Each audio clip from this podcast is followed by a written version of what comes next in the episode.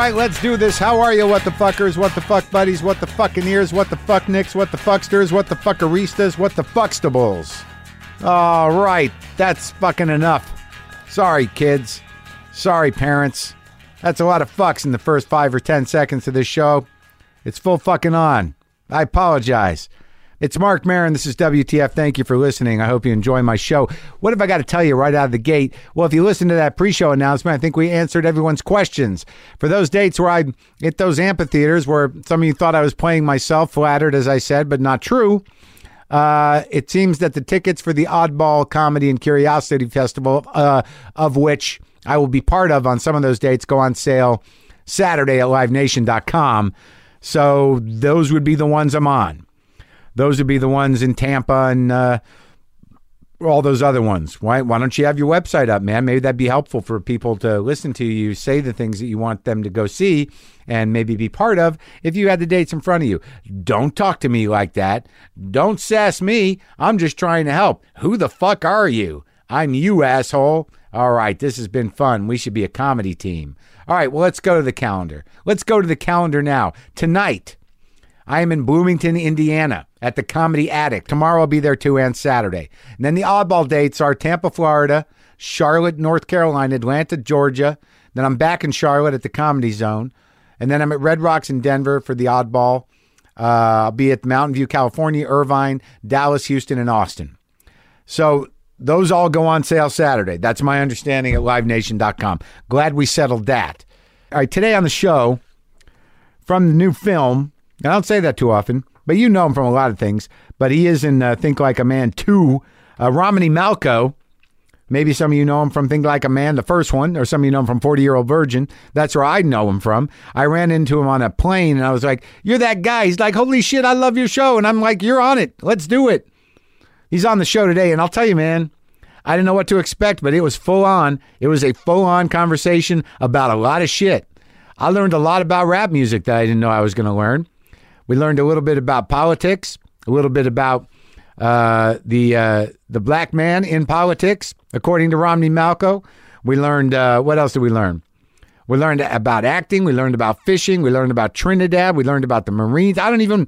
I don't want to. I don't want to spoil anything. I feel like I've spoiled a lot already. Great guy. Great talk. Coming up around the bend.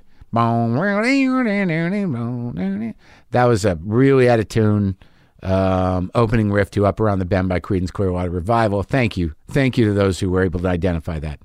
I appreciate that. Another thing I want to mention is that my buddy Bill Scheft, he's a writer and he was the uh, he was a writer on Letterman for like 25 years. He used to do uh, you know, there's an interesting story about Scheft, and you'll hear that story on a future uh, WTF. But he's got a book that's dropping this week. It's called Shrink Thyself. It's a novel about getting rid of psychotherapy and living the unexamined life.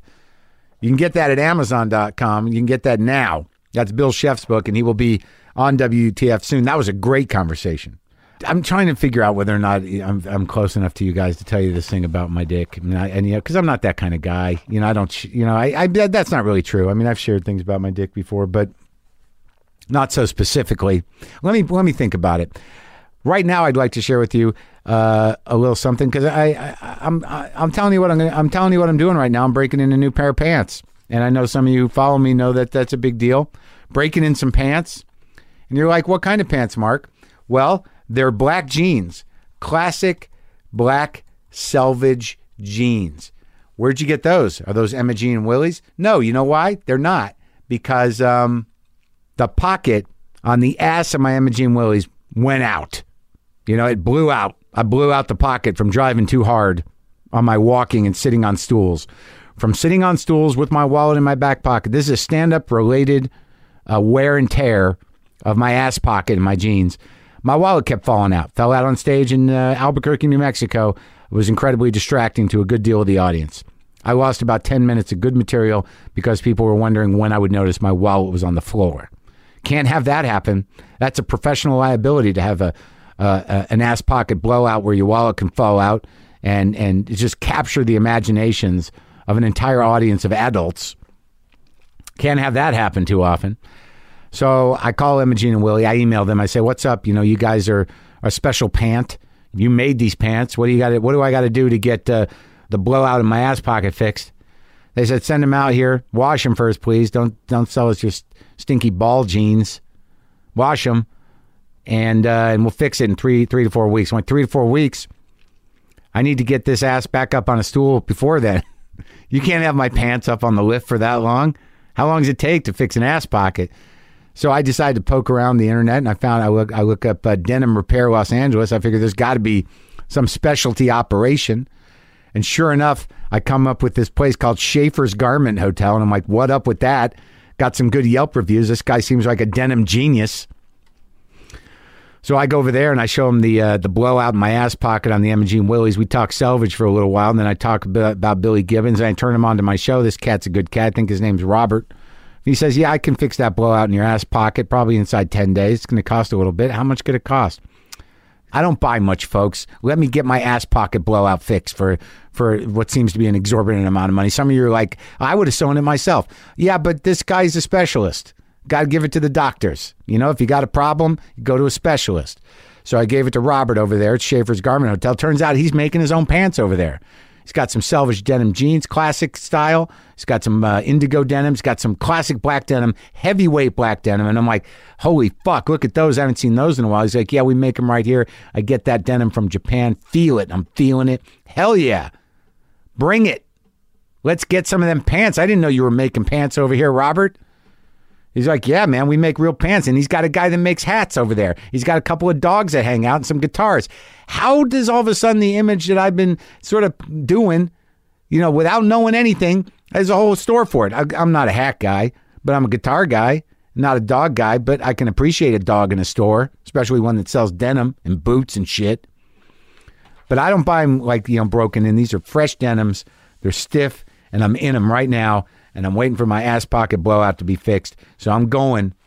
I'm going out of town. I'll be at Bloomington showcasing my unbroken in black denim pants. Did I I set up the dick thing? I should probably go into the dick thing. Is that okay? Kids, step out. So you know I had this woman over and I had minor tragedy in the bathroom. And it was a, it was a it was a it was a tough call what to do, but it was okay. I have never had the type of STD that would create a sore on your schlong, on your junk, as the kids say. Never had a sore on my junk. Okay? I never got that dirty or stuck my, my thing into the wrong place.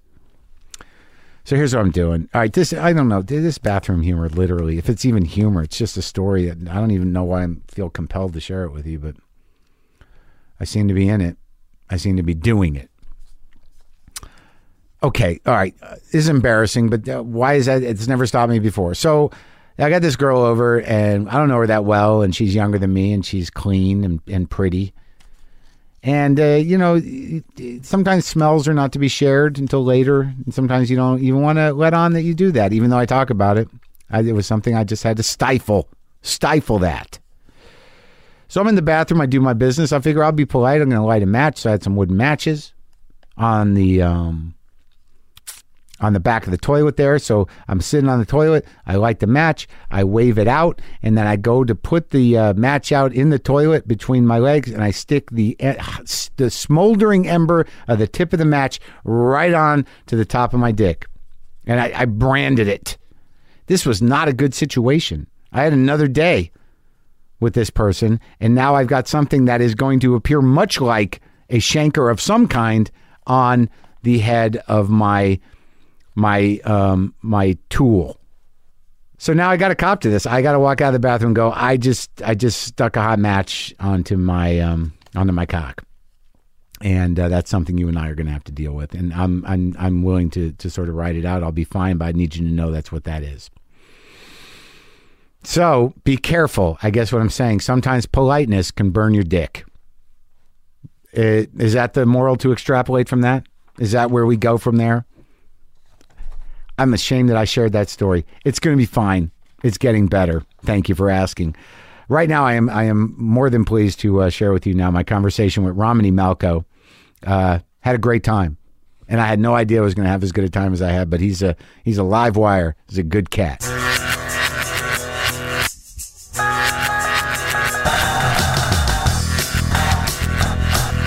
Did this interview for this magazine. I'm not gonna say their names because they don't they don't deserve it. Uh-huh. But the, the headline that they choose chose to use completely out of context. Yeah. I was like, what the fuck? What was the headline? I'm like, then I just realized it's this lowest common denominator, man. Of You know, they, they, they wrote apology, a letter of apology saying we were just trying to, you know, attract readers and blah blah blah. yeah, but the thing is, it's like, what good's the apology? The shit is out there.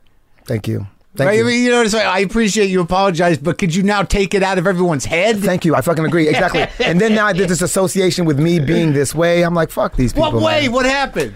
Come Just- on. Oh man, just what?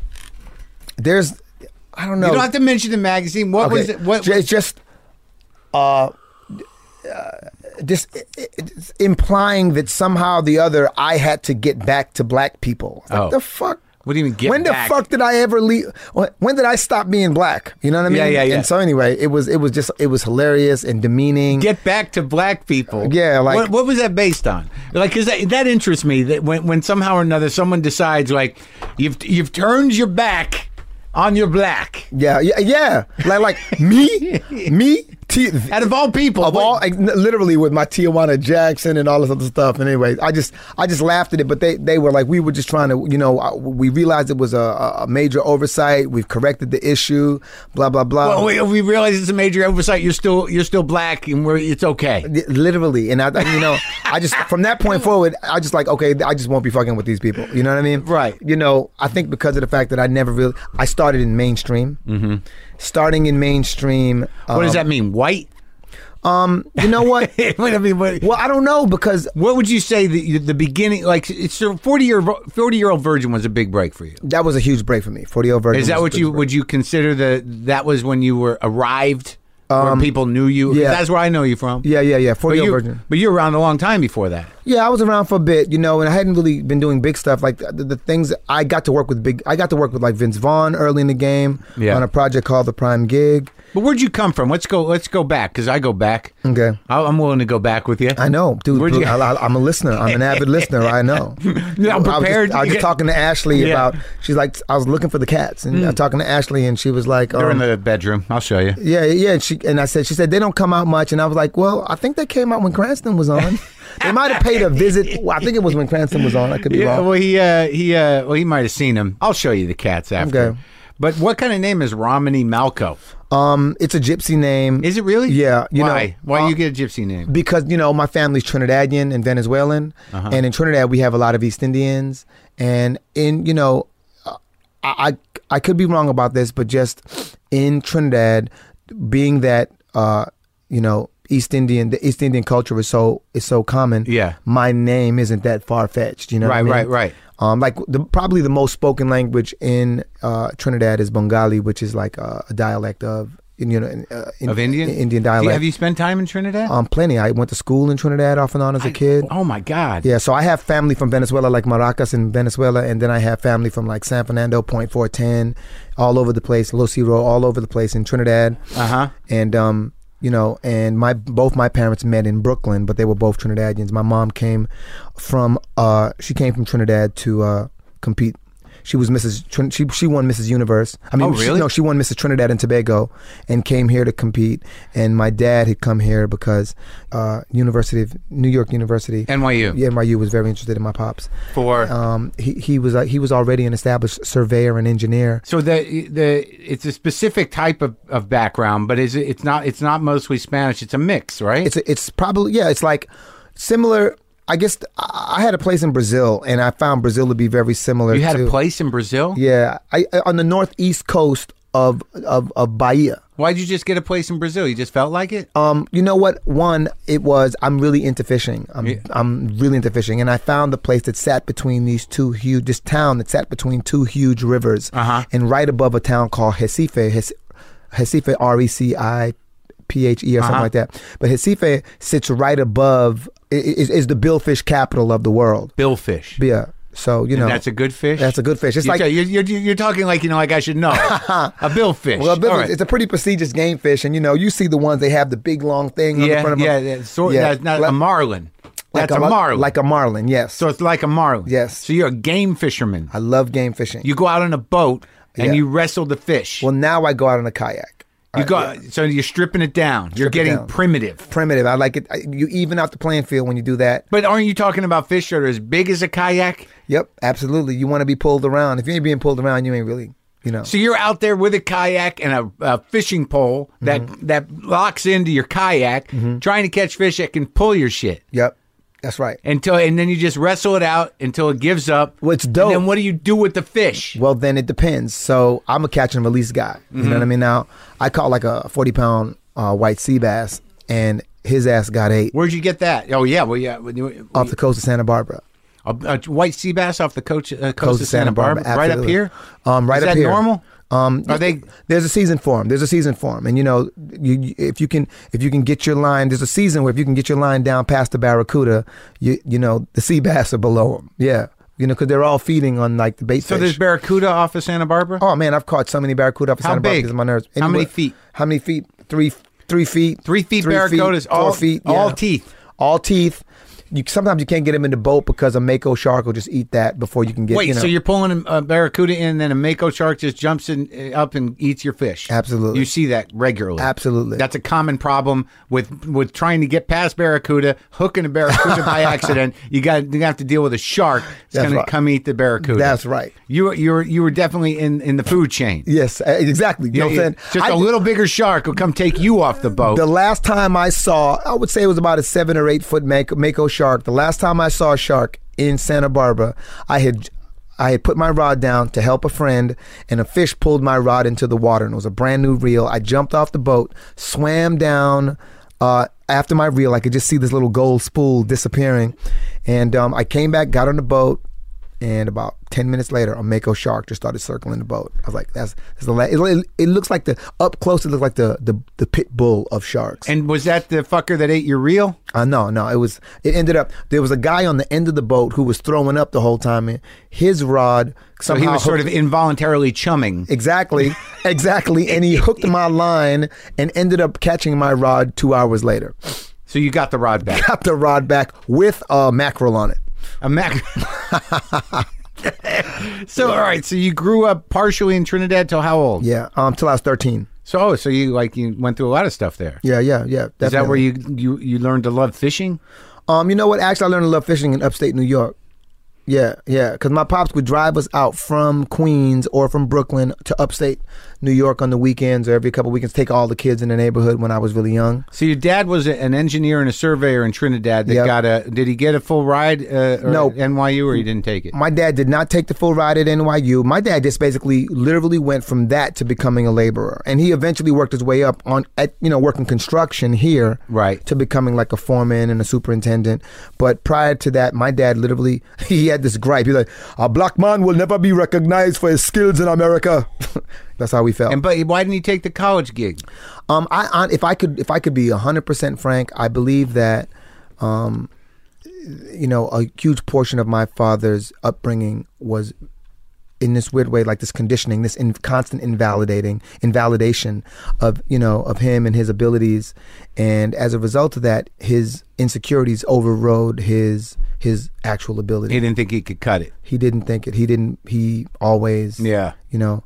Yeah. And um, you know, I definitely have adopted some of those. You know, Hard those- not to. Yeah. You have siblings? Um, I have one younger brother. Yeah. I mean, he's my dad's got like thirteen kids supposedly. I've met five.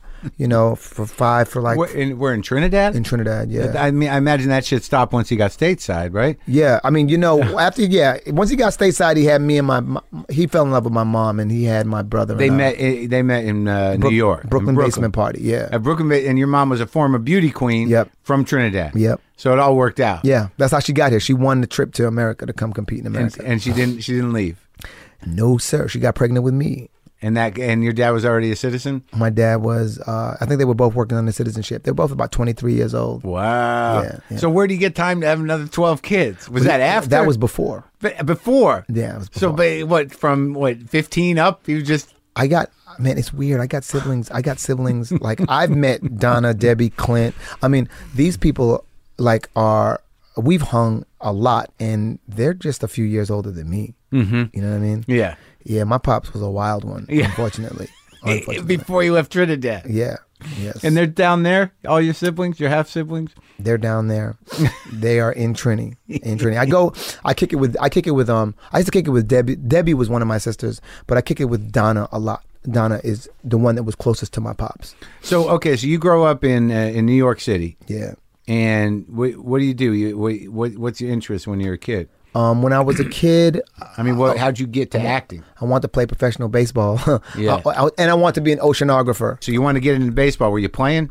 Yeah, like playing little league, the whole deal. We had all. So it was a childhood fantasy. It It- wasn't like you were on the cusp No, I moved to Texas when I was like, you know, I left Trinidad at 13, moved to Texas with your folks with my dad. My my parents. It's a long story, but basically, my my parents separated. when she found out about the twelve kids. Oh no no no no no! She got pregnant because she found out about the kids. Got it. She was I'm like, gonna hold on to this Oh, one. Okay. Yeah yeah Yeah. Oh oh oh oh really? Mm-hmm. Because my dad was like, we don't have to have children. I have 13 children. and my mom was like, A 20, oh, 23 year old, Exactly. 24 year old. like hell you do Mm. and uh, she was in, she insisted on getting um pregnant and she told me this story about she couldn't get pregnant and she found this thing uh called lydia pinkham mm-hmm. and she said i drank that lydia pinkham and i was pregnant instantly and i thought mom I got to research this thing now, and I researched it. It's the worst thing you could ever take for yourself. is, what is it? Lydia Pinkham was like this kind of hoax. I mean, this kind of it was basically a hoax back in the day that this woman sold, which was like a baby in a bottle. That was the logo. That was that was the slogan. If you take this thing, you know, it helps you get pregnant. Uh-huh. Kind of like today, if a woman can't get pregnant, she can get acupuncture. There's all Right. these holistic things she Right, can do. right. Lydia Pinkham kind of marketed herself that way back in the day, but it was just really. I read the ingredients and researched the ingredients in it. Woo! Was it nothing or was it bad? It was bad. Oh, really? Yeah, it was really tough on the liver. Stuff that was really tough on the liver. So, but she ended up having two kids. She ended and up then having your, one. your parents split up. and then they split up when I was about uh, twelve. Yeah, twelve. Mm. Yeah. Yeah, But you were you're okay with both of them? Were they okay with each other? Was it volatile? Was it? It was- it did was- your dad kidnap you and take you to Texas? I did the kidnapping, actually, believe it or not. Yeah. What do you mean? Well, what happened was, um, so my, I'm telling a lot, but my dad, uh, you know, my dad, he messed around. Well, clearly, he had an issue with Right, that. exactly. and so my mother, who was this beauty queen and really sheltered, didn't really have any life skills. She thought she was going to live happily ever after with Prince Charming. And her method of retaliation. Mm. That was a lack of foresight, I have to say. I agree. well, uh, yo, this is funny as shit, but it's so true. And you know, anyway, so she kind of um her way of dealing with it, coping, was doing the same thing. So ultimately, her and my dad went their separate ways, um, and she would she left with a guy who I thought was a drug dealer at the time, and and um she she upped and basically disappeared. Mm-hmm. So you know, I kind of resented that so she dis- she left. She got pissed at your old man. Then and left. Yeah, and so my dad tracked her down. This is all within weeks. My dad tracks her down, yeah, and um, when he tracked her down, uh, she kidnapped my brother and I. yeah. And when she kidnapped my brother and I, I was always closer to my mother, but because of the fact that she was with this guy who I thought was a drug dealer, I didn't want my younger brother, who was five years younger than me, in that environment. So I actually kidnapped my brother At es- 12? At twelve, and escaped to. Uh, we were in Hempstead, and managed to escape. Managed to get in front of a guy named Detective Howie. You went to the cops. Um, well, I didn't go to the cops. We busted into a, a, a, a dispatch. Yeah. They thought they thought we were robbing the place, and um, I told them what the situation was, and they called the cops. And I didn't, I didn't want to go at the cops either. Didn't trust cops. You're a young black man in New Yeah. York. You don't trust Right. cops. And I ended up sitting across from a guy named Detective Howie, and he really listened to me. Yeah, And he knew that I was trying to escape the precinct. He knew Right. I was trying to get out of the precinct. yeah. And so he really stopped, took a moment to assure me that, yo, I'm going to give you what you want. You just have to tell me what it is. And um, I explained to him what the situation was, but I didn't want to tell him my mom and tell her that she was with this guy who was a drug dealer. I didn't want to tell him that. Was he a drug dealer? Yeah, All right. yeah. He he. My mom was so naive. She's like, "Really? I didn't know." I'm like, Yeah. I'm like, he was. All right. I like. I'd be walking down the street and just run into Neil. yeah, yeah, yeah. I'm like, "What up, Neil?" you know what what are you doing out here? exactly. Yeah. Um. Anyway, so I sat with De- Detective Howie, Yeah. and and my dad had a friend who was a correctional officer, and they were able to track him down, and he actually, and then within like two a day, we had fled to the Caribbean With your dad. with my dad. But your dad didn't know where you were. Your mom took you, and he didn't know where you were. no so, clue. so this was like you had to get out, find somebody you're going to find your dad. Yep. And then you went to Trinidad Went to Trinidad. Yeah. and you just holed up for a while. I I was there. I was there from the age of twelve to thirteen. And then who the hell decided Texas? Well, my dad had already been going. He part of the reason he was able to have these affairs is because all this time he'd been working in Texas because construction was like a big thing. The oil was big in, in Texas. At So he was uh, he was working on oil rigs. yeah like, working on oil building- rig, building oil rigs. You know they call them shutdowns or Mm-hmm. where they shut down an oil rig or they or, you know they start building one. You know, So he's working for one of them big companies that just does oil rigs. Brown and Root, Exxon, all those different companies. Yeah. Uh huh. As a foreman at that Uh, time. no, but, but back in those days, uh, just a pipe fitter.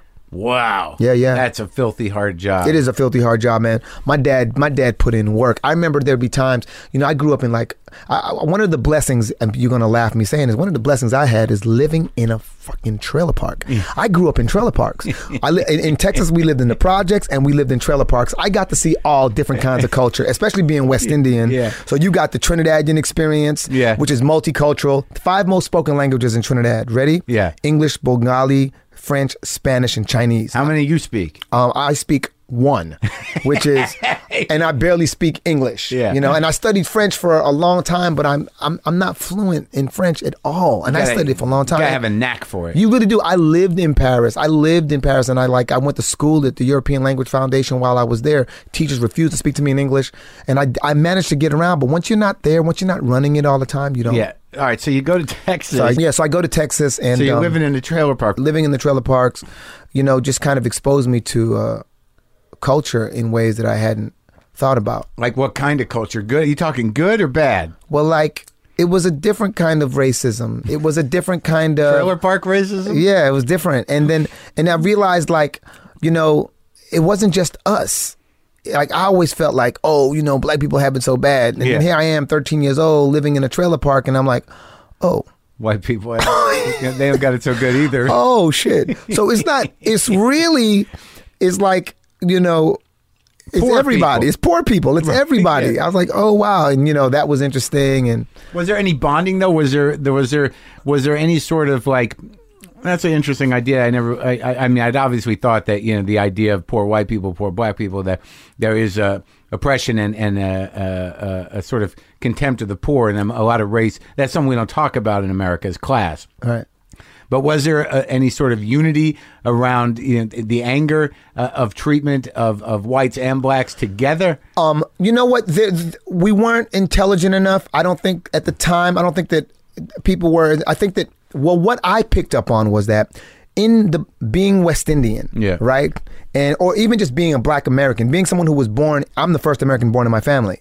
Like what I had noticed amongst my people is that there was classism there was there was racism according to complexion so i was darker complected so i couldn't get into a light skinned party Really? you know oh my god it's hilarious this is this is i, I wish i was making this stuff up A light skinned party. Yeah. How is that advertised? How, what's that invitation look like? Do they they give you the tone? like if there's a party well you know what like if you like like literally like oh i hate to say this but you just weren't invited you know Too black. Yeah, or you couldn't get in because you, was- you know, it's funny. It's, like- it's just I just realized that there was this oppression, this learned oppression that we had imposed upon ourselves, Right. and not just in America, in the Caribbean. You know, in Right. my black experience, that's what I experienced. You Yeah. know, and then when I was in these trailer parks, I was like, oh shit, they do the same thing to each other. You know what I mean? The white people. Th- yeah, they're Yeah. classist. Um, you know, they're classist with you know within themselves. And I'm like, but we all live in. Oh, so you have a double wide trailer park. So oh, you have a double wide trailer. Yeah. Oh, I see. So all right, you know. Yeah, right. So it happens there too. Exactly. And the like- house on the hill is a double wide down the street. yeah, you know what I'm saying? Literally, Yeah. that's perfect. One, that's perfect. I got to. Can I use that from now on to explain this? yeah. and yeah, so I, you know, that was eye opening for me. But I don't think that we were. I don't think that everyone saw it that way, and um, to communicate and identify with that. But we bonded over different things. We bonded over football and Yeah. you know, and, and baseball and and, and, Music? and music and music. You know, So what what were you what what were your ambitions at this point? When did you start to, to start to decide that you were going to express yourself artistically? I was about seven or eight, and uh, uh, a dude that lived a few blocks away from me. I lived Yeah. on 224th and Merrick Boulevard, and a kid that lived there, named Timmy got shot at the park, and we were all kind of mourning Timmy's passing. We were all sad. We're at my friend Eddie's house, and there was a guy named Mark who was a little older than all of us. And Mark said a rap. And he said, I heard a shot. I heard a cry. I said, Timmy, Timmy, Timmy, did you have to die? You have to understand, as a six or seven year old, hearing that, um, I was like, oh, wait a minute. We can express ourselves like that? From that point forward, I was like, I'm going to be a rapper, period. And then there, shortly thereafter, my dad came home with this record called Rapper's Delight, Sugar Hill Gang. Yeah. And that was all she wrote. So you start doing some eight year old raps. Started doing some eight year old raps. I wrote, write raps for me and my brother. They were corny, like, you know, Yeah. well, I'm kid nice and I'm sweeter than spice. And when I rap to the ladies, they melt like ice. Cause that was the style back then. Yeah, you yeah. know?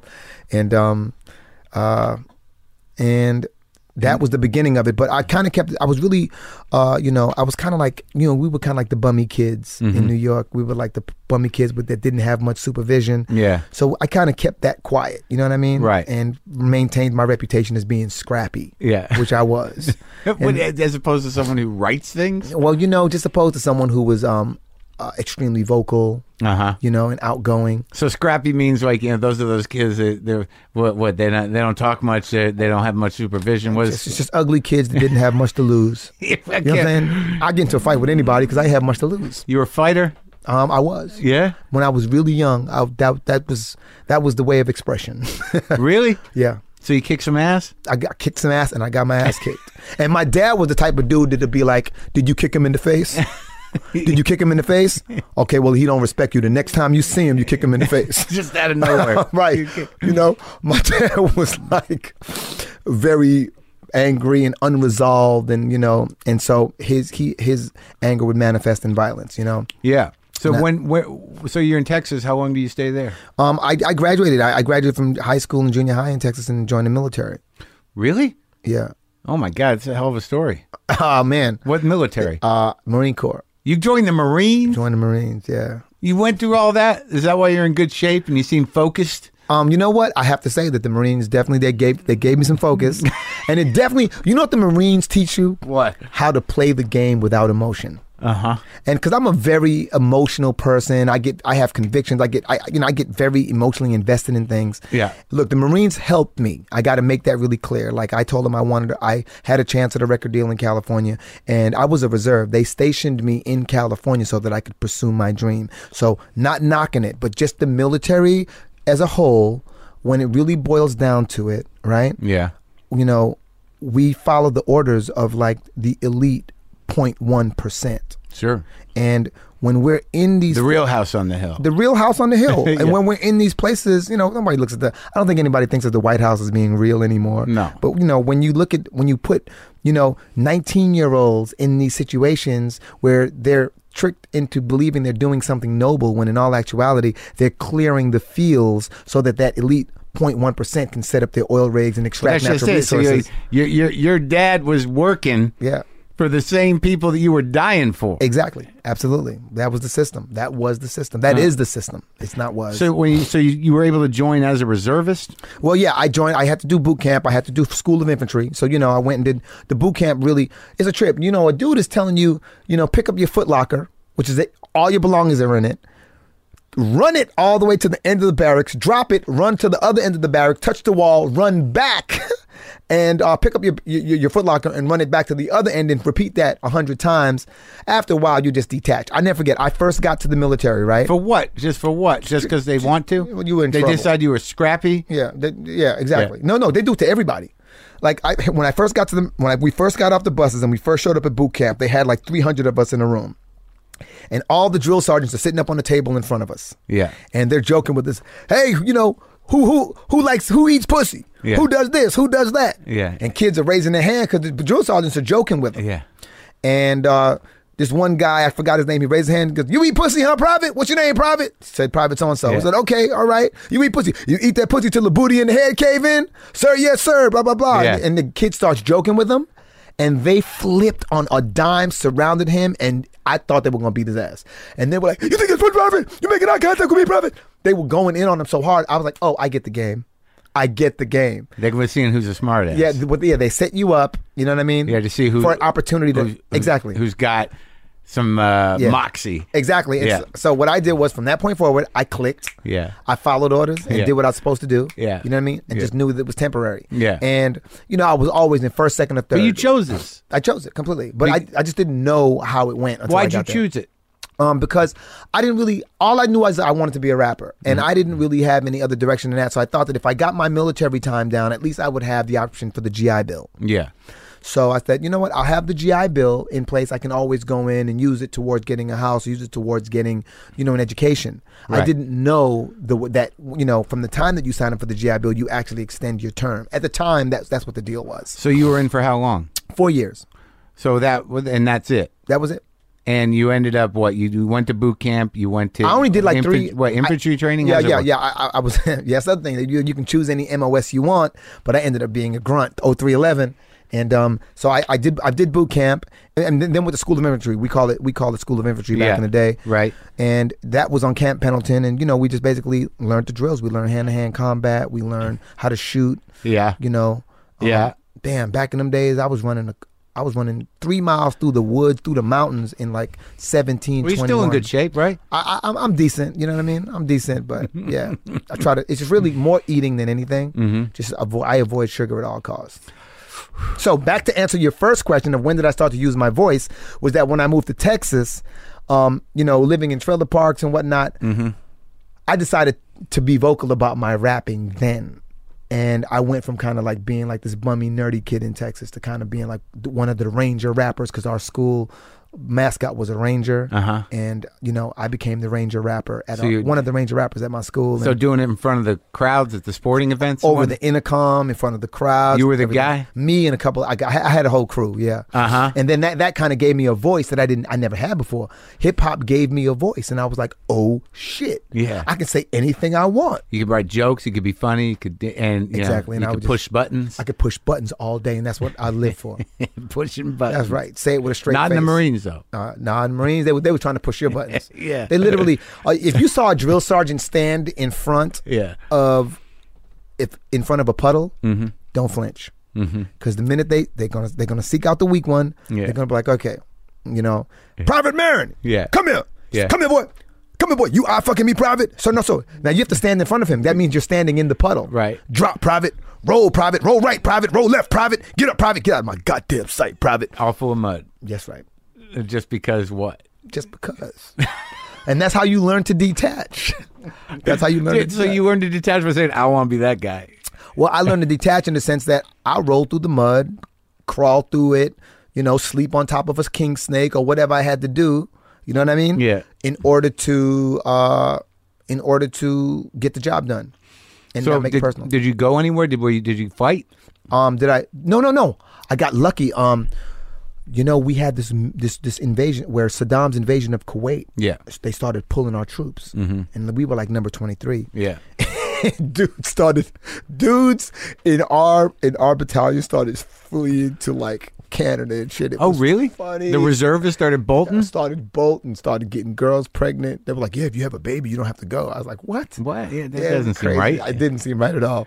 And um, anyway, um, the- you know, Kuwait's surrender was so quick. You didn't go, Didn't have to go. and that was what? In, how many years in were you already? Mm, two years. And you were living in L.A. I was living in Houston. I was stationed back in Houston, and then um, I said I wanted a rap career, and in '89 I packed up and moved to California.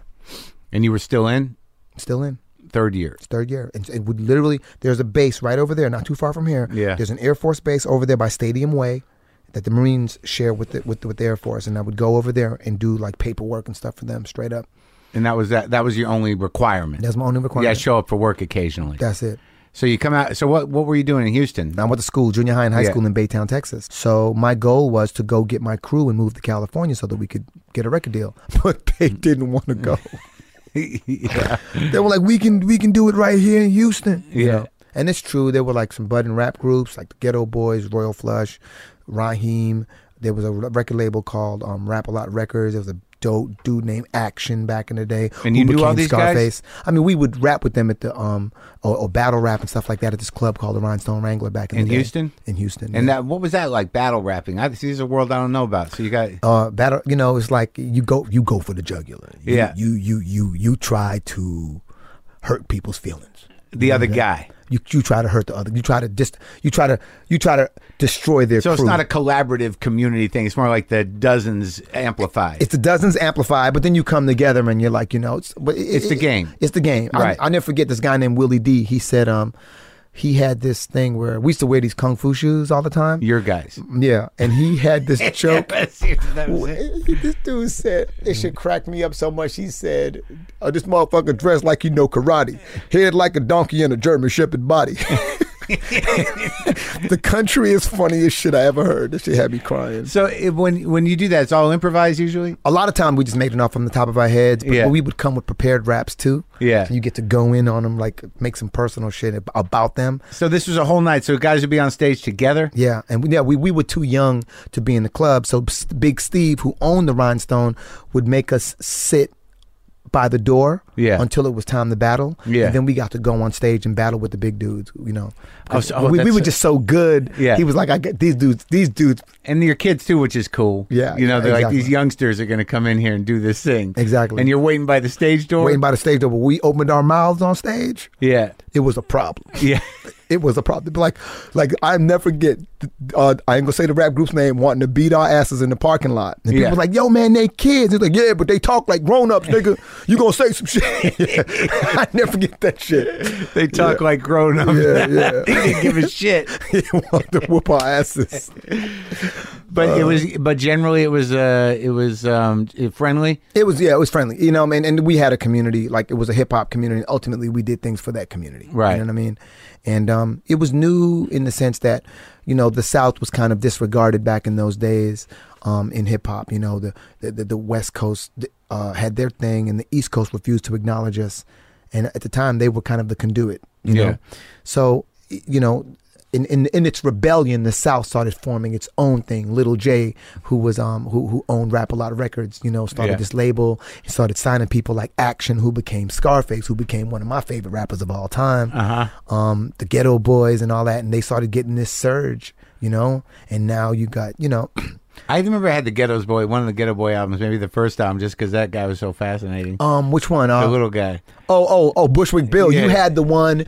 You had where the he's one, all fucked up on the cover. Uh, Mind playing tricks on me album. Yeah, yeah, yeah, yeah. I don't think know that which was album was. Yeah. The, the the the Akshen, the Scarface album that got me was that gunshots rang out. What the fuck? Heard this nigga bite the bullet. Like damn, fucked him up. Um um um um um. It it was basically the soundtrack of Office Space.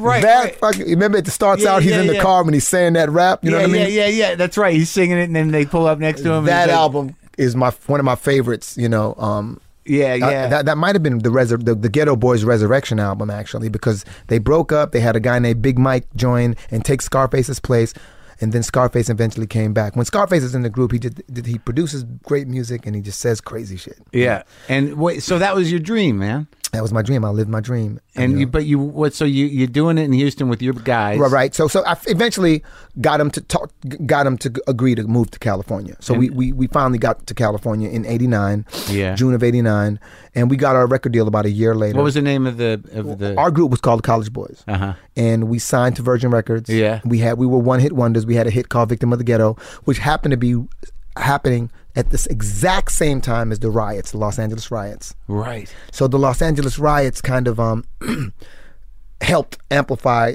you know, Right, because every news station that spoke about this riot nationwide Yeah. also played our music in the background. Really? Yeah. So you got you got a, a hit off of Rodney King's demise. A hit off of Rodney King's rise and demise. Right. Yeah, you know, because Rodney King was big in the clubs for a minute. Yeah. After that, he'd show up in the club like he was, you know, like he was the man. Yeah, he was, And- but and he was a like- little beat up. Yeah, I mean, like- I mean, he was obviously beat up in a horrible situation. Oh, yeah, yeah, yeah. But No, no, yeah, yeah. That's right, He was sort of a, uh, like I, I don't know if he was, he was, uh, you know, sadly the position that he had culturally was a lot. You know, it was a heavy burden in a way. Right. You know, it was. It, you're right. It's, it's funny because I was so young and insensitive at the time. Yeah. That I was really angered by the situation because we had all experienced our things with cops, and um, you know, Rodney King was like, "Can't he?" I think his famous Can't we all quote, get "All get along." Yeah. And in my mind, I was actually thinking, like. No. I, I, I was angry. I was angry. I'll just say that. And so, in retrospect, Yeah. You know, he's aware of what he's done in his life, mm-hmm. and he's aware of what his karma is, mm-hmm. and if that was the perspective that he had at the time, the, the mature thing to do was to honor it. Right. You know, Right. I yeah, was- to be a spokesman Exactly. of peace. Yeah, exactly. Yeah, to to to you know, it had two purposes. Yeah, exactly. It would have been great. It would have been great. That's fucked up. it would have been great if he said "fuck all you all." no, yeah. Yeah, you know, like th- this is bullshit. But It'd he- been even great if he had something profound to say. It would have been great. yeah, yeah. But I mean, what you know, what is there to say at that moment? you know what I mean? I mean, you know that there's a. I mean, at least for me at the time was that there was a major imbalance in the, you know in in the profiling. Yeah. You know, and that uh, there's this con- this convenient way of making young Black Americans a scapegoat for the judicial system and for Right. the prison system. At, you know, and at the time that was really obvious to me. You know, Yeah. and speak about the amount of tax dollars that go into it, and if if you're someone who isn't, you know, look. If, from my research, yeah, um, your birth certificate is basically a banknote that's handed over to the Federal Reserve anyway, right? right. So ultimately, each person on average is worth about, and I- my numbers could be off, but about seven hundred fifty thousand dollars in taxes over a lifetime. Mm-hmm. So ultimately, all the debt that 0.1 percent accrues, they pay them back by handing over these banknotes to the Federal Reserve, right? And if you become a non-tax-paying citizen, as far as America's concerned, well, we're gonna get the taxes out of you by putting you in jail. Interesting. And when you're in jail, we'll get $166 a uh, you know $166 a day in tax money from the public to pay for your incarceration. I never heard about. I never heard it framed that way. That's Well, a. That's a. well, leave it up to me to do some shit like that. you know what I mean? I like it. You get. Yeah. You got a desire to break it down to its most simple. Yes. Uh, uh, uh, definition. You have to. Your birth certificate's a banknote. If you ain't paying on that note, they're going to put you in jail to make their money. Yeah. Bottom line. I mean, that's how it looks to me. And you know what? I'm not. Look, I, that's again. That's my. That's my interpretation of the information that I've collected. I'm not saying it's a fact. What? It, that sounds like a good rap. Yeah, that, that would be like yeah. The, I, oh, think about that. Damn it. the, the idea that your birth certificate's a banknote for Yeah. the Federal Reserve. Yeah. Yeah. that's that's that's fucking some cutting through the hypocrisy. That is some solid uh, verse there.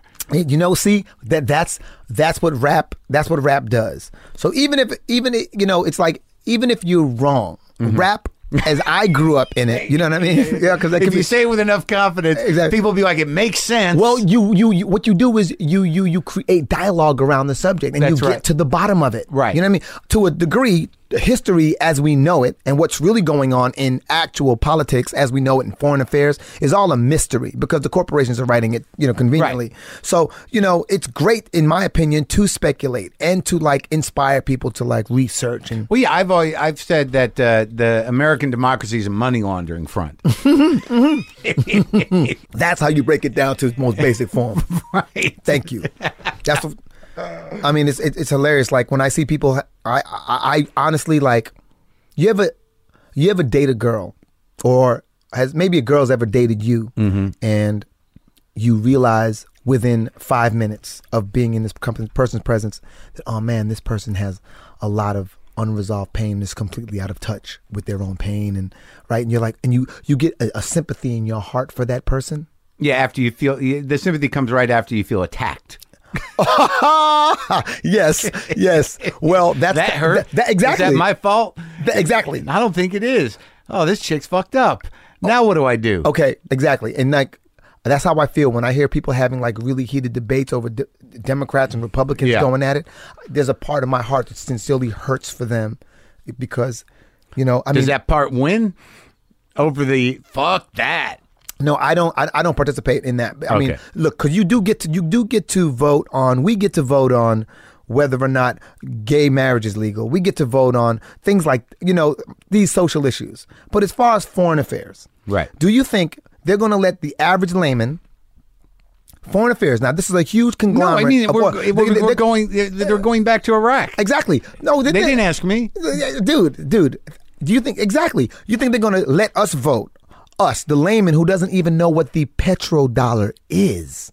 They're going to let us choose the CEO for that conglomerate for the next eight No, years. but see, but that's the whole problem now is that you know that there's such a, a an aggravated apathy Once the reality has been shown to the people that do vote and even the people that don't vote that they're not working in our interest, that they're all they're banking on is enough people are gonna when they go like, "How you doing?" They're gonna go like, "Nah, I don't know, I'm okay." All right. Well, if most of the people say that, and there's a couple of others on the fringe saying like, "This is fucked up," Yeah. or the other guy saying like, "I ain't making enough money," Yeah. as long as those are relative minorities to the people that are dis- disconnected and going like, "Nah, I'm all right," you know, I'm, I'm I can you know I can eat.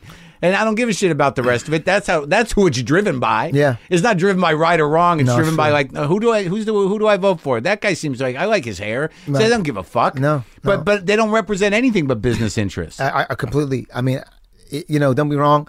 You know, um, uh, the last girl I dated, her, you know, her dad was a delegate, and you know, it really helped me. I would go in, I got to go in and see them vote on stuff, and I realized that when you go state to state, people care. There, there, within are the communities within- in the in state yes. in the state government. There, yeah, there are. Yeah, thank God there are people that are showing up at the meetings. Exactly, They're showing. They're taking Yes. action. Like all the people that really give a shit. They're- they they just that's what they do. They don't look for attention. Yeah. They're not arguing with you know people on television, grassroots you know uh, organizations, and also community based politics. People that really give a shit. Those are the unsung heroes of, of what really makes democracy great. I always say when I make my movies and I'm the star of my movies and Mm-hmm. I get to allocate tickets, those are the people, those teachers that the students vote for, and those people, those delegates, those people working on the ground, you know, in, in, on, on the ground level are the people that I'm bringing to my premiere and that I'm showcasing at every opportunity that I get, whatever opportunity is, as shallow as it may sound, Right. Whatever way I can reward them, whatever way I can enhance and make their lives better or g- help them get acknowledged for what they're doing. That's what I that that's my goal. And w- back to what you were, the the point that you were making is that you know if you look at activists that are being effective, Yeah. they don't even fuck with the White House. No. The White House is a waste of fucking time. They go straight to the corporations. They hit you in the pocket. They know who the bosses are. That's how you get shit done.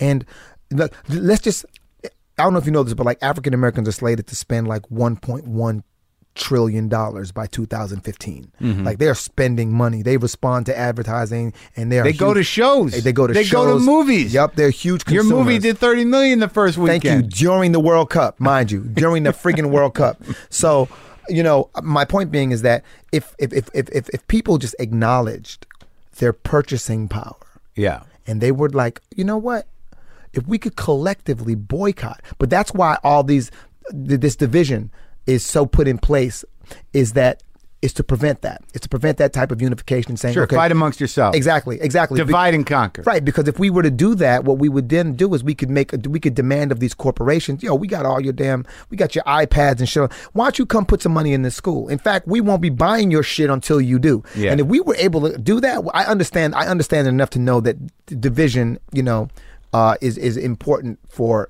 in order for like the higher ups to sustain. They you have to divide. Keep them fighting over Yeah. bullshit.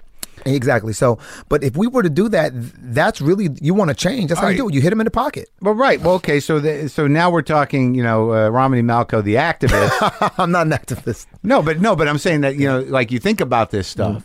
So you're rapping. So you had a voice. Mm-hmm. Yeah, I had a voice. Mm-hmm. and you had the one hit. And then how how does it go from there to to to acting and, and to making that decision? Then Well, after I had my rap career, I started doing jingles with my boy Nitro. Uh-huh. And uh, I was having such a blast doing jingles. I thought I'd never really go back to doing anything in hip hop. Jingles again. for what? Like Shore commercials, Honeycomb commercials. Dude, I became like, dude, I I'm not kidding you. We'd have like four jingles on the air at once. and that's a that's a good paycheck. Incredible. we had a blast. Yeah. We had a, and we were, and you know, rap was popular for these jingles back in the day. Yeah. So sometimes we'd make singing hooks, but sometimes singing jingles, sometimes we'd make like rap jingles, you know, and we would have a blast. Me and Nitro, Night Diggy, giving a shout out to Darren Clowers right now. What up, man? The jingle Um, The jingle guys. And um, so after that, um, I uh, started. I'm gonna produce records. So I produced like CeCe Peniston and stuff like that. Um, not her big hit, but I Uh-huh. did get to produce some stuff on CeCe Peniston, and I did some stuff with Randy Crawford. And then after that, I did. I started an internet business, and I'm telling you right now. Yeah.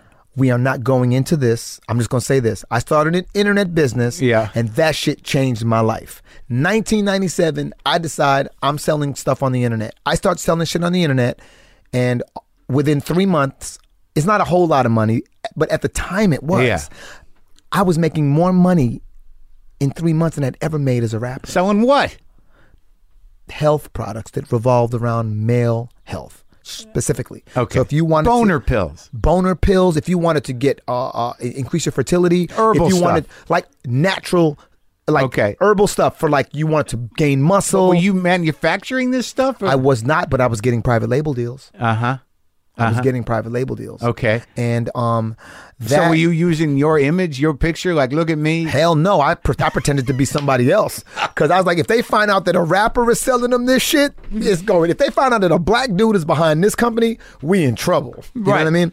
So I did it. I would I would pretend to be, uh, you know, I would I would uh, I would speak to everybody on the phone and just pretend to be a spokesperson for the company, but I would never make it seem like I owned it or that it was me. But it was your thing. it was my thing. And where did, where the hell did that come from? Where'd the incentive for that? The inspiration? What? What you you rec- you're producing records, you're rapping, you're making jingles. You're going to sell herbal boner pills. A, a, a comedian that you know, who I'm not going to name, Okay. said she was going to be in a certain magazine. Okay. Turns out that when I went through the magazine, it was just her hands. Uh-huh. And she was holding a blurb in Details magazine. Uh-huh. I read that blurb and it gave me the impression, it, it just, it like a light bulb. I was like, if I advertised on sports radio, mm-hmm. I'd be hitting seven, se- I'd be hitting 99% of my, my demographic if I started, you know, doing things around male health. And I couldn't let that go. Just after that, it was all about, You it was, just, you just had an idea. It was an entrepreneurial idea. Absolutely. Had nothing to do with your creativity necessarily. It was just sort of like, I got to do this. Yes, because I've always been an aspiring. In, in in junior high, I sold candy. In junior high, I sold buttons. I'd make Menudo buttons and New Edition buttons and sell those. So you're always like a little, uh, Always, a yeah. little entrepreneur guy. Always. I used to throw parties. By the time I got to high school, I was throwing the biggest parties in Baytown. Me and my boys were throwing huge parties for money. for money. Oh yeah. Yeah. Oh yeah. Yeah. Was, you know, So you had that going. You knew you yeah. wanted to make bank big I knew I wanted to make bank at some point. And, somehow. um, Didn't matter. did not really, to be quite frank. Yeah. Didn't I wasn't going to sell drugs. Right. We sold a little weed. Right. But I did not feel good about that. I did not feel good about not. that. Get, you're not. You can't set up a site for weed. Not then. No, Maybe now. eh, Yeah, exactly, exactly. But, but even know, that's dicey. yeah. I mean, you you know. know, what? It, it's funny though. Like you know, How long did you keep that site going? um, that site went until about my first really decent acting gig. I would say that I kept it to '97 to about 2004. Wow. 2004. And it kept doing well. oh yeah. Oh, it was it was the funniest thing where I had an agent being like, "You're gonna have to choose because You're if making good money there. yeah, if this links back to this, you know, and I started I started stepping away from the business. I got calls from Howard Stern. I used to be on Jonathon Brandmeier's show all the time. It was ridiculous. On the phone No, man, live on on his radio station. for the male herbal stuff. Mm-hmm. On the radio though. On the radio. So they still can connect you, but you're using a real name. Um, we, what else you want to talk about?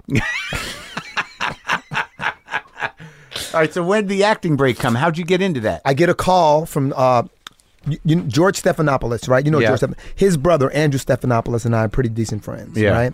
And Andrew Stephanopoulos. How'd you meet that guy? Um, at Virgin Records when I had gotten my record. When did the. Paris thing happen? the Paris thing? That was when I I, I shot a movie with Paul Rudd. Before the website? It was it was it was during the website. Okay.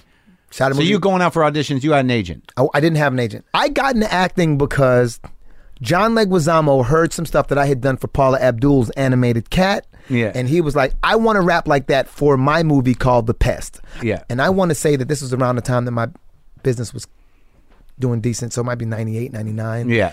And so I started writing this stuff for John Leguizamo and we started hanging out. And his wife at the time was named Yelba. Yelba. And she was like, Rom, we hang out with comedians. You mm-hmm. one of the funniest people we ever met. And I wasn't trying to be funny. Yeah. So it was an, it was an insult. I Yeah. never thought of myself as funny. Right. But John was like, "You mind auditioning for this movie?" And I was like, "Fuck it, I give it a shot." So he couldn't be there because he was off filming Romeo and Juliet. So I would audition for the casting agent Wendy Kurtzman and the director. They called me back six times. They called me back for a mixed match session. Yeah. Mm-hmm. I didn't get it. Uh, the brother from Mad TV, um, who was also in Jerry Maguire. Aries Spears, my bad. So I didn't get the role. Didn't trip. Went about my business. Back to my internet business. I was traveling all over, traveling to Japan, Italy. My business afforded me luxuries I didn't have before. I had a beautiful girlfriend. We were doing everything we could, right? Yeah. And she was really smart. She's like, "Oh, let's go to the Galapagos." Yeah. Okay, you know. Yeah. And then um, about a year goes by, and I'm getting calls from all over the place. And I'm paranoid now. Like, what the hell is this? Yeah. And it turns out that it was just a, basically a bunch of um, you know, my girl was like calling me and saying, "You getting? We're getting faxes from these people. They tracked you down through the music industry." And I'm like, About what? I'm like, why the fuck are you telling people my shit? Why are you giving them my fax number?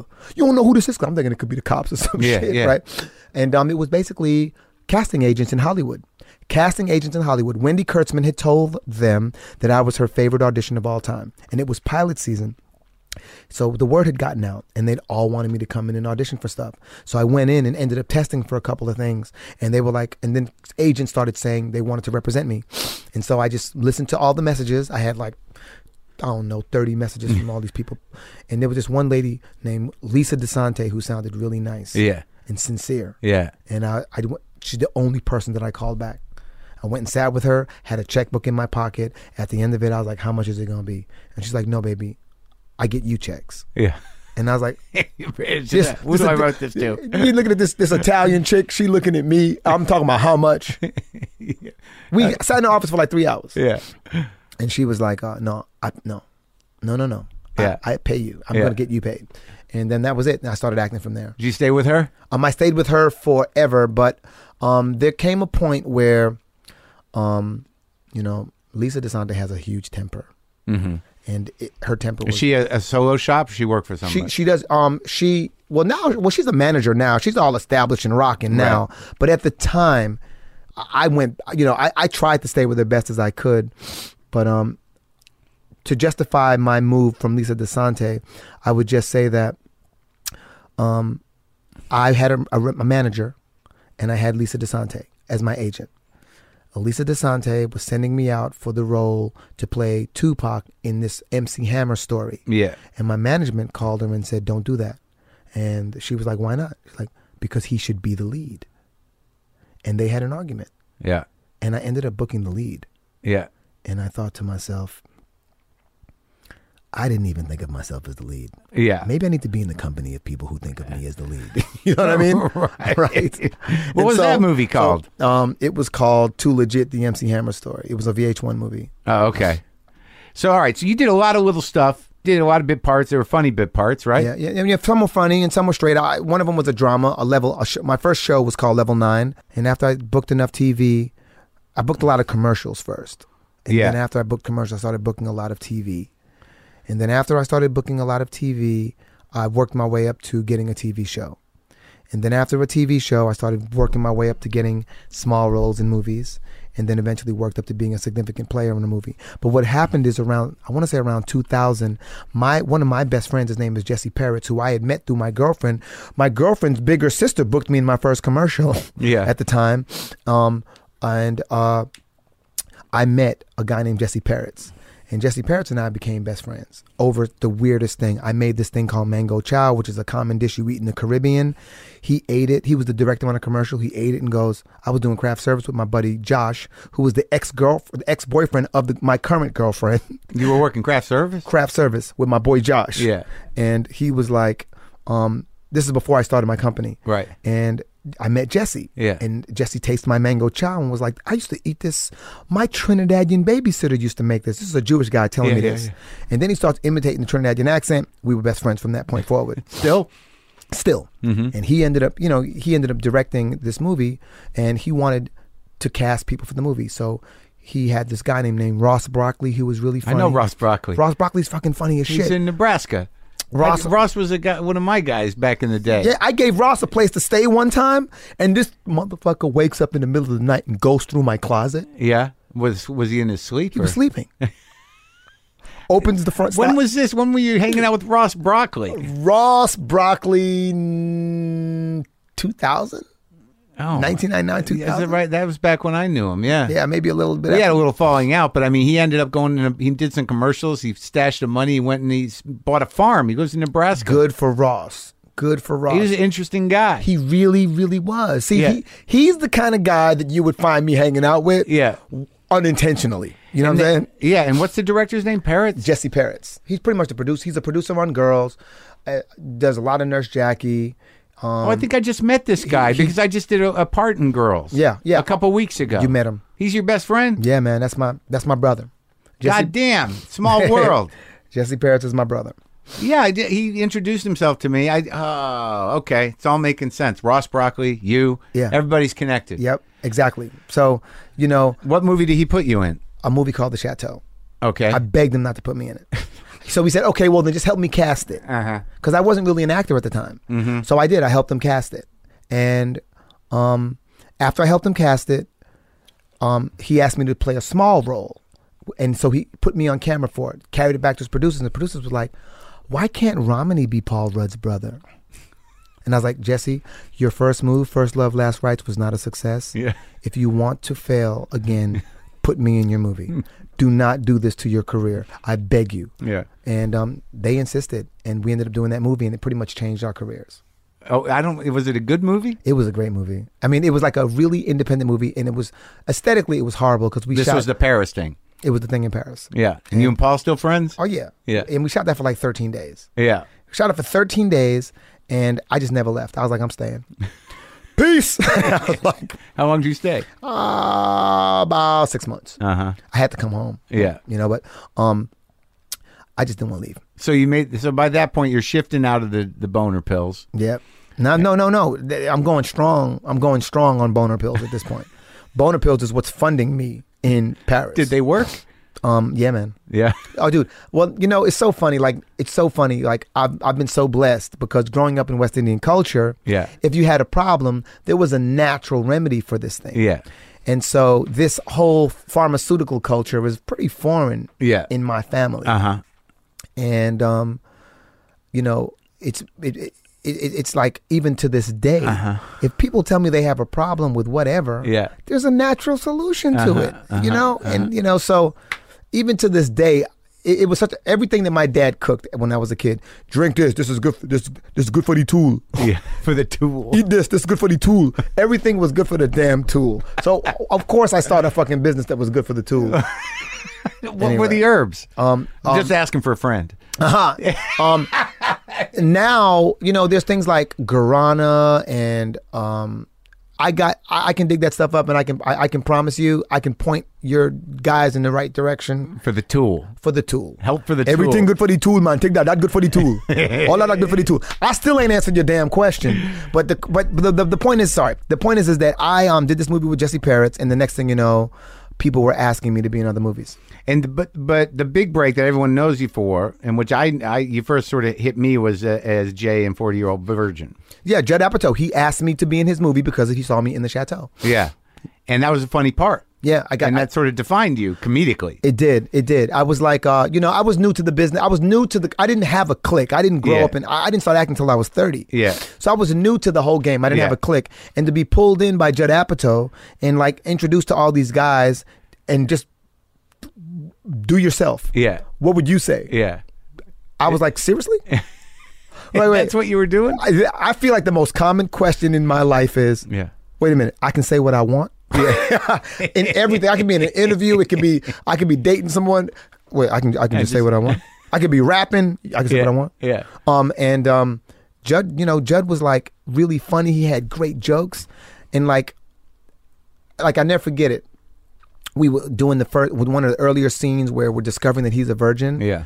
And uh and I was saying that's you know it's cool if you gay. Yeah. You know I got friends that's gay. And Judd yells in jail. Yeah. I lost my shit. I must have chipped my tooth on that damn table. I lost my shit. Just to be around a guy who was so creative and fresh. Yeah. You know, four days into our production, the production got shut down by the studio because they thought, you know what? Uh, he, you've already shot in half the movie and we haven't improved the look. But just the Judd was covering so much footage because we were playing so much. Mm-hmm. Right, right. You know? Yeah. And he was so seasoned by Yeah. that time Yeah. that he was like, no problem. Sent us all home, came back Monday and went back to work. Judd was great. I guess that's the that's the, the the the real skill of a great producer is just sort of like keep your cool Mm-hmm. and like, all right, we'll work this out. him and Shauna Roberts had no facial expression. Oh, really? Oh yeah. They're like, okay, cool. All right, cool. All right, guys. So see you on Monday. Yeah. No, we'll let you know. We'll let you know. So you don't want me to come back tomorrow? We'll let you know. So you do a few other roles, and then then you do the Love Guru. Yep. That there. That was a. You look. If you look at every job that I've been involved in, Forty Old Virgin, Baby Mama, Blades of Glory, Weeds. Yeah. I wanted to get next to the people that I How was got Weeds? That was great, right? It was incredible. Mary Louise Parker is my sensei. She would kick my ass, and I thank her at the end of every day. What do you mean she kick your ass? Um, she didn't she didn't fuck around. You know, You were she- on that for what? A few seasons, right? Yeah, it's Mary Louise Parker will punch you in the face. She's a hell of an actress. She's that she was my sensei. Deep. deep, and like she really taught me. Well, first of all, my acting coach is who taught me. Yeah. Sandy Marshall flipped the script, broke me down. I used to laugh. I'd be, be in the pews laughing at people Yeah. on stage crying like Yeah. these actor types. Yeah, yeah, yeah. Never considered myself one of them Yeah. until I ended up crying on that stage. She was your boot camp. That was oh. your boot camp. Oh. It was my You boot camp. And from that point forward, I knew I she knew made you roll around in the puddle. She, exactly, exactly. she made it clear that everyone could see through my facade. the emotional puddle. Yeah. there you go. yeah, man. I was I Time was, for you to meet you. I, exactly. That's what she did. I'm like, this shit is therapy. Yeah. I didn't sign up for no damn therapy. Yeah, You know, but yeah, Sa- Sandy Marshall, she gave me free class. She, she just made me stay after class one day. She's like, I'm going to tell you something. She goes, I think you're talented. And of all my students, I really believe that you could go somewhere. mm-hmm. So I'm going to give you free classes because I don't think that people give you things very often. And all you have to do is show up. That's what I did. I showed up. she you were a challenge. She was to break you. She was to make you what you are. Yeah, and she really did. She, I, I never forget, man. I was like, you're right. I was rolling around in my own puddle, my own tears. I was like, ain't this some shit? It's just you suddenly realize that everyone can see you. Yeah. they can see through your bullshit. They just yeah, tolerate you. That's right. Yeah. And and the good friends, they just they, they don't tell you. They just talk. They keep tolerating you. But a lot of Yeah. people are like, I'm done with that. yeah, exactly.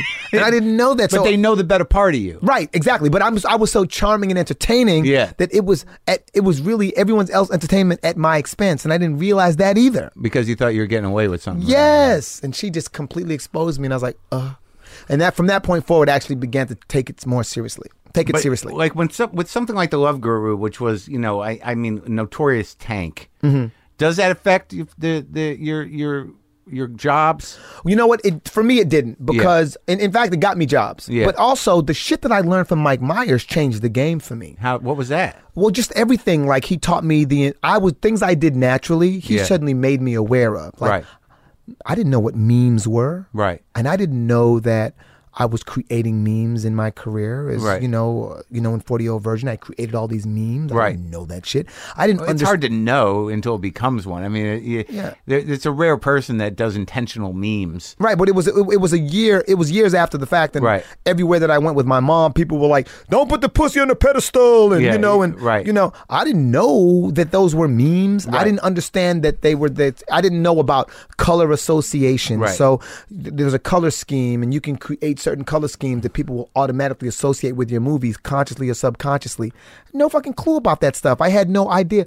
This dude, Mike Myers, is so fucking deep and smart Yeah, seriously speaking, like it was another situation like being with Mary Louise Parker, where Right. you were, where if you didn't sit and take note, let them slap you in the face, you were an asshole. right. Because there was so much to learn. And you learned a lot about comedy, a lot about marketing. Uh, but Comedy, you'd already sort of done your own marketing thing. I mean, you had an instinct for it. I did, but he showed me how to systemize it. Like he had a trailer, Yeah. one trailer with just a wall full of pictures and colors and like a wall. Yeah. Not a wall, the entire trailer. Yeah. It's like if you didn't know it was his, you'd be like, oh shit, somebody's getting murdered. But it's weird because that movie didn't, you know, with all his memeing and colors. Yeah, well, there, there was a couple of things that happened. One of the things that happened was that, um, you know, there was a huge, there was a great script in the beginning, Yeah.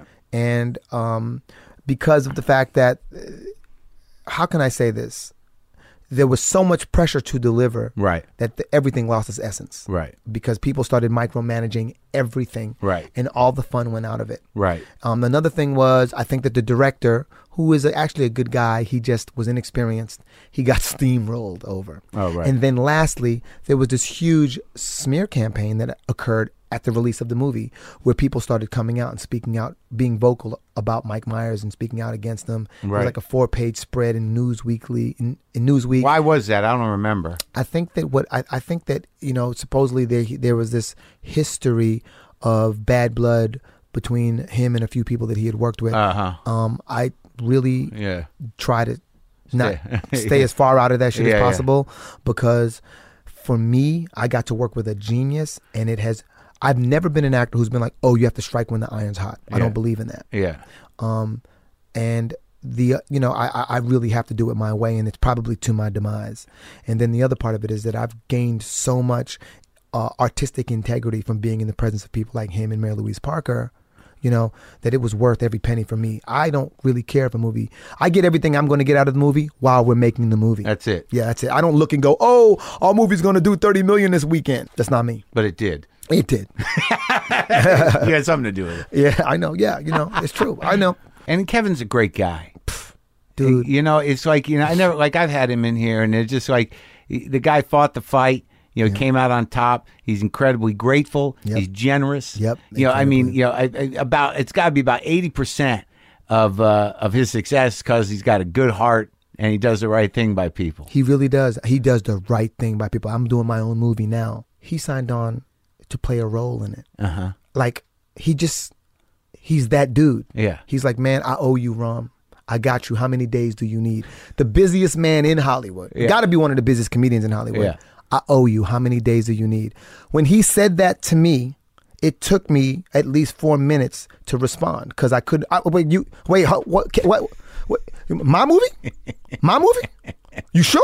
Because hey, I was literally doing that for like four minutes. Yeah. You know, he is a generous guy, man. What now? This is interesting because we talked a little earlier about you know the the movies you want to make. Now wh- this is your movie. Now we talked earlier about you know some of the- some of the things that you want to give back Mm-hmm. to the community. Absolutely. I- Is this uh, uh, one of those projects? this is one of those projects where it's like you know for me um the the, the situation is that um in the in the world of hollywood you, they tend to make you either or yeah. so um you're either uh this or you're that so my experience growing you're either an angel or the devil Right. you're either a whore or a virgin a very binary way of thinking Sure.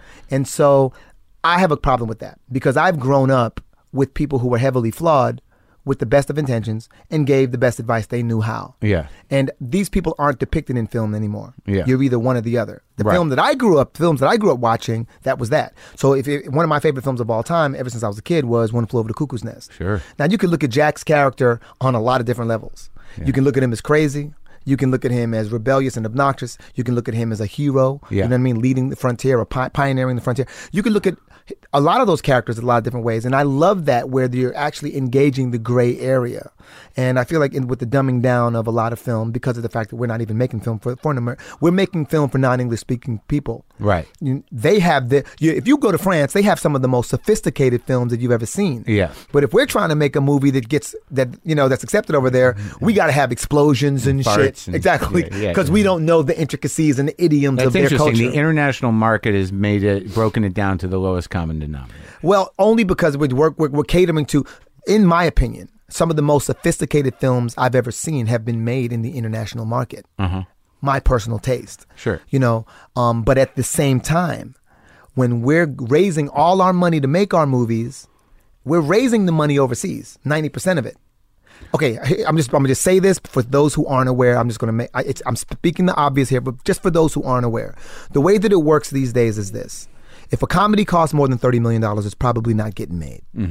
Um, anything else, if you're going to make a film, you're usually going to want to make it in the hundred million dollar and up range, which is basically you're making four quadrant movies at that point, where it appeals to the broadest audience possible. I think Michael Igor or something like that made that announcement when uh, uh, the proposal was so successful. They said we'd make another one. He was like, no. We're not making a follow up. I don't care if it made 140 million dollars because it's going to cost us 70 million to make it, and by the time we spend that 70 million and we do the P and A budget, we're not going to recoup on that. So mm-hmm. if a comedy isn't under 30 million, we ain't making it. I think it was mm-hmm. Michael. He was the guy who said that shit, right? Mm-hmm. Okay, cool. So now everyone's jumping on that, on that bandwagon to try to keep the comedies.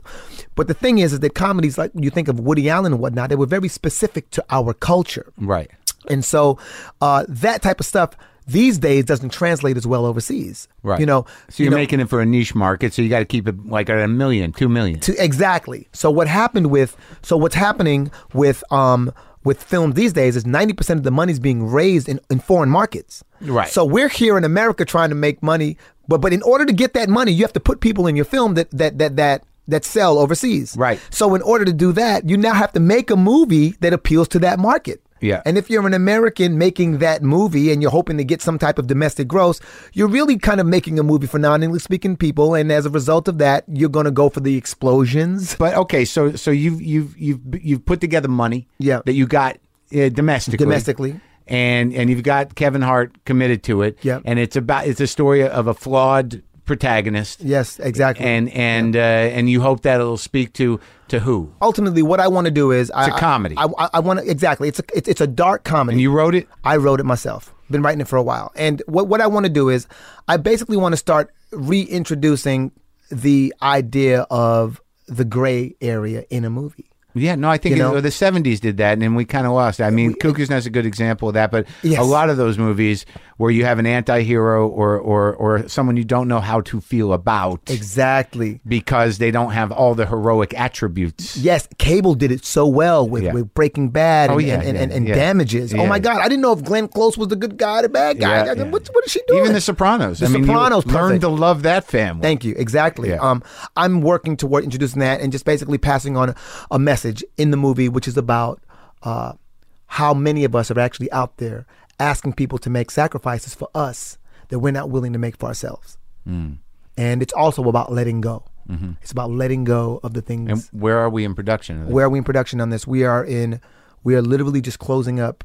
The, we're closing up the our the deals right this second. This week we will have closed the deals with our attached talent. Well, sounds great, man. It is. It is. It's, it's a great opportunity for me because I don't know why. You know, I, I. You know, I think I was a lot angrier before in, in my younger years, but I never really got the calls that I thought I would get. I never really got invited to play with a lot of these. Yeah. You know, other movies that had had occurred.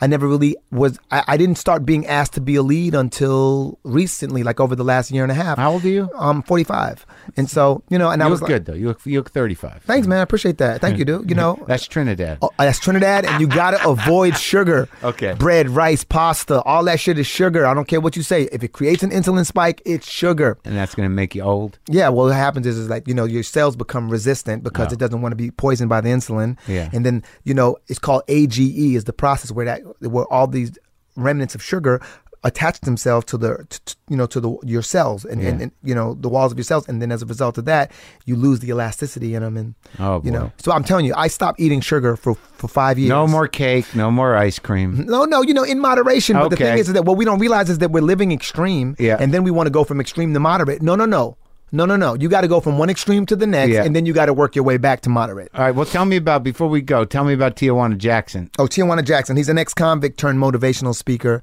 that I created, and you know, Mike Myers really helped influence that as well. I've been doing them for like 13 years. Doing but, um, them where? Doing them. I just doing them for my friends, Oh, and then a few years ago, I put him on the internet, and that was all she wrote. Yeah. And um, you know, he's like, he's this dude who is flawed. Again, the gray area. He's heavily flawed. Yeah. He'll be smoking a cigarette and preaching about health at the same time Sure. Yeah. and he's got these interesting quotes where he's like, you know, uh, he's like life coach with a goon hand, you Yeah. know, and he'll be like, you know, uh, life, life, life is like a vending machine. You know what I'm saying? It's full of change. You know that type of shit. He thinks he's, he's really proud of himself. You know what I mean? Early bird, early bird gets the worm. Early hawk get to eat both them bitches. Heard me? so that's on YouTube. Just on YouTube, you look up Tijuana Jackson, and if you are not entertained, my name is not Romany Malco. It was great talking to you, man. Yeah, you too, man. You Thank you for having me. about it? I, yeah, I, I'm a hu- hey man, I'm a big fan of. I know. you Ran into you on the plane. and I geeked the fuck out. yeah, you're right? oh man, we're gonna do it. yeah, I geeked out a little bit. Um, you've had some great interviews on here, Oh, man. thanks. Is, Now, so is your pop still alive? Uh, my dad passed away in 2008. And your mom? My mom is still alive. I just I just went to go see her. I just got back yesterday. I flew back for this interview. Was your pop able to see some of your success? Or? My dad was. My dad came with me to the premiere of 40 Year Old Virgin. Funny shit. Funny shit. So my dad comes with me to the premiere of 40 Year Old Virgin. Yeah. You know Jerry Bednob? Yes. The guy who Yeah. played the Indian guy Sure, that I I be know him for with? years, yeah. He looks at my dad, and my dad looks at him, and they, what the fuck you doing here, boy? Turns out that they knew each other. From Trinidad? Get outta here. Yeah, that was that was great. We had a great night. out- that's hilarious. My dad got him and my dad got shit faced that night. It was Oh, great. well, Yeah. that's sweet, man. Well, thanks for talking and good luck with everything. I'm glad everything's going so well. Man, thank you very much, man. Hit a boy up on Twitter, Facebook, Instagram, whatever the fuck.